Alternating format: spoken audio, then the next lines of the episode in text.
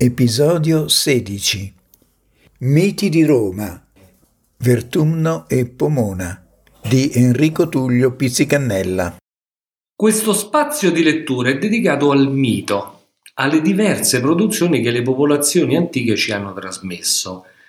I brani che verranno letti appartengono a libri di autori affermati nel campo e riguardano diverse tradizioni. Non c'è un ordine preciso nella scelta delle letture sono storie e racconti disparati, eterogenei. La parola mito deriva dal greco mitos e significa racconto. I miti sono narrazioni antichissime che risalgono alle radici di ogni civiltà. Hanno avuto e hanno ancora, presso alcune popolazioni, un'enorme importanza culturale, sociale e un profondo significato religioso. I brani che seguono sono tratti dall'incantevole lavoro di Licia Ferro e Maria Monteleone, edito da Einaudi, Miti romani, entrambe ricercatrici affermate in Antropologia del mondo antico dell'Università di Siena.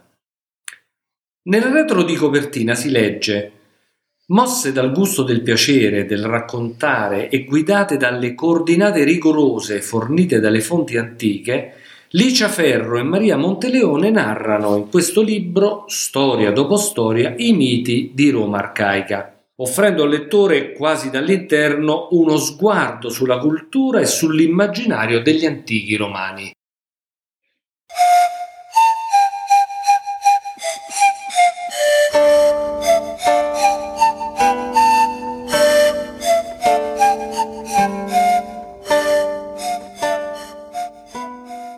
Vertumno e Pomona. Pomona si chiamava così perché era la dea che si prendeva cura dei poma, della frutta, una dea minuta che interveniva con altri dei a garantire il raccolto. L'intero mondo dell'agricoltura contava su queste divinità preposte ciascuna a una fase del lavoro dei campi, a ogni momento della vita dei frutti. Rusina era la dea della russa, la terra coltivata. Semonia si preoccupava dei semi.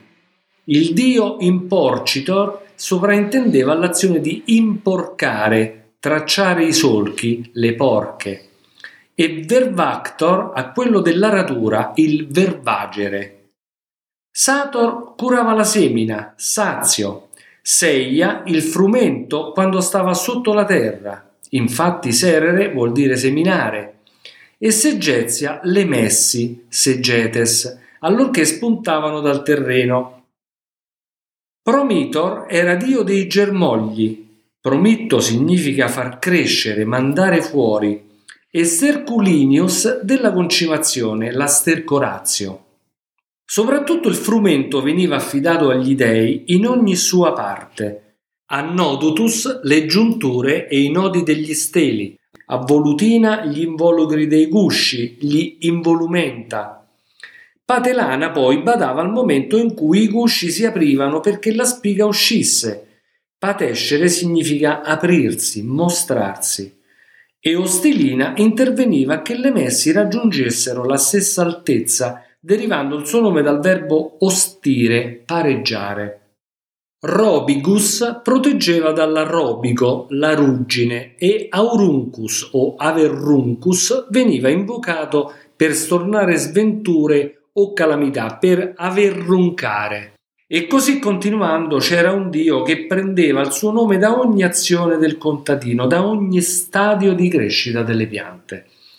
Ogni dio era un modo per pensare religiosamente quella precisa fase della vita dei campi, quel preciso passaggio.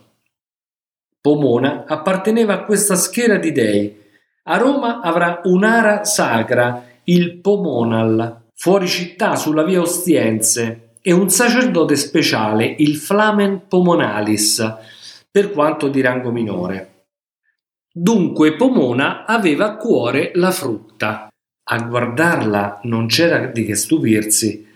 Aveva le guance accese di rosso, un seno pieno, esuberante, fianchi morbidi e tondi.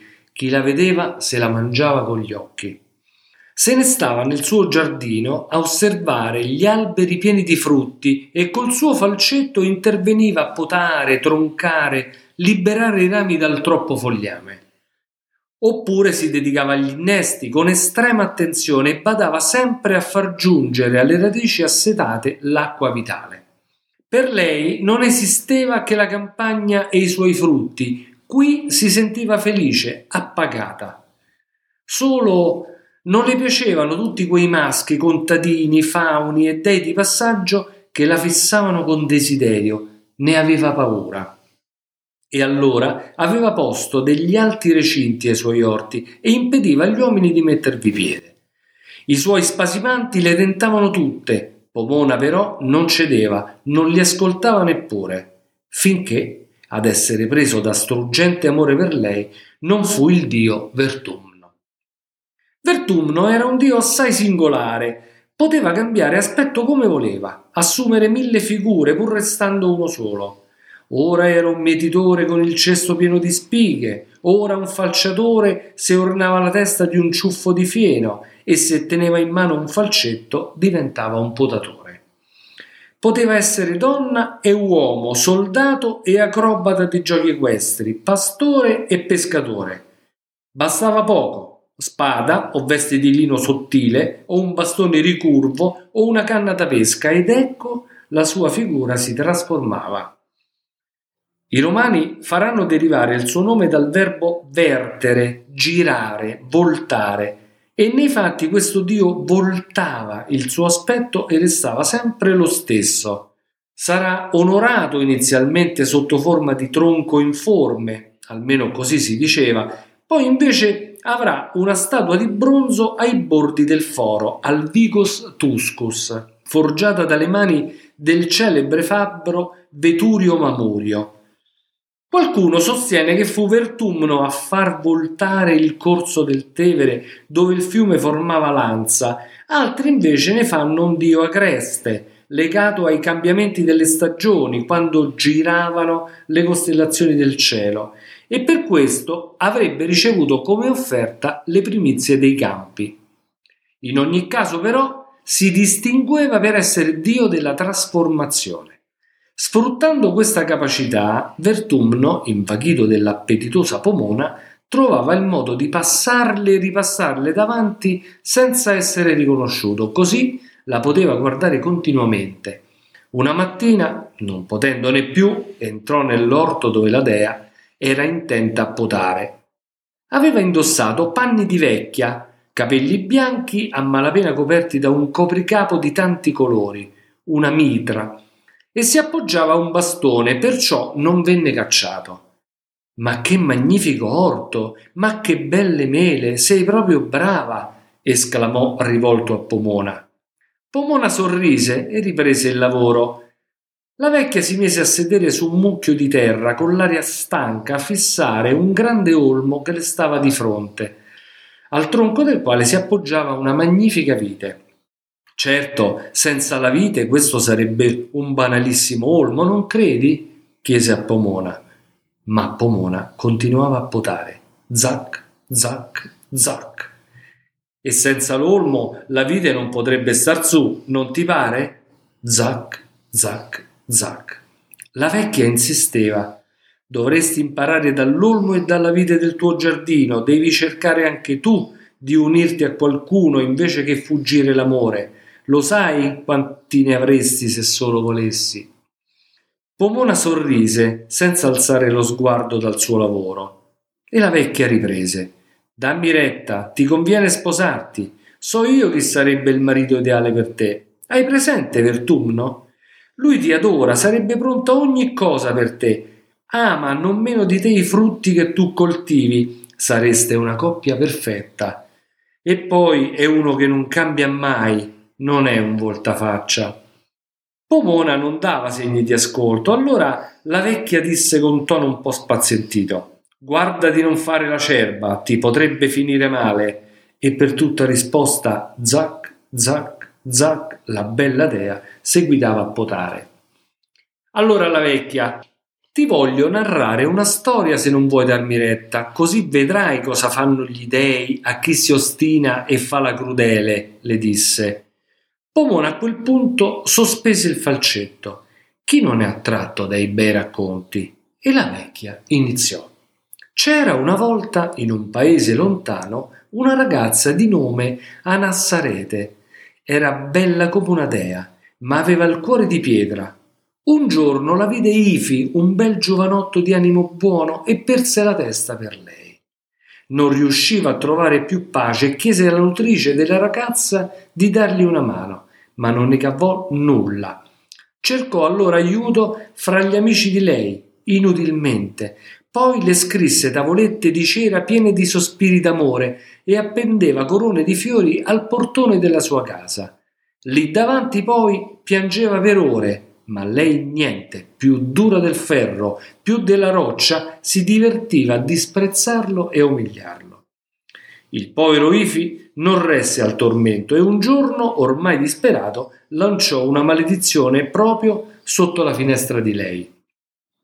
A Nassarete il mio amore finirà con la mia vita, ma io stesso in persona ti annuncerò di essere morto e riempirò di morte i tuoi occhi.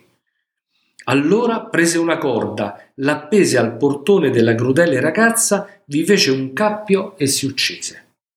Che pena per la povera madre di Ifi, che strazio! Quando il corteo funebre sfilò per le strade della città, avvenne però qualcosa di straordinario. Anassarete, spinta da un dio della vendetta, si affacciò alla finestra per guardare quel funerale e non appena posò lo sguardo su Ifi adagiato sul catafalco, gli occhi di un colpo le si fecero di pietra, perdeva il calore del corpo e si coprì di pallore.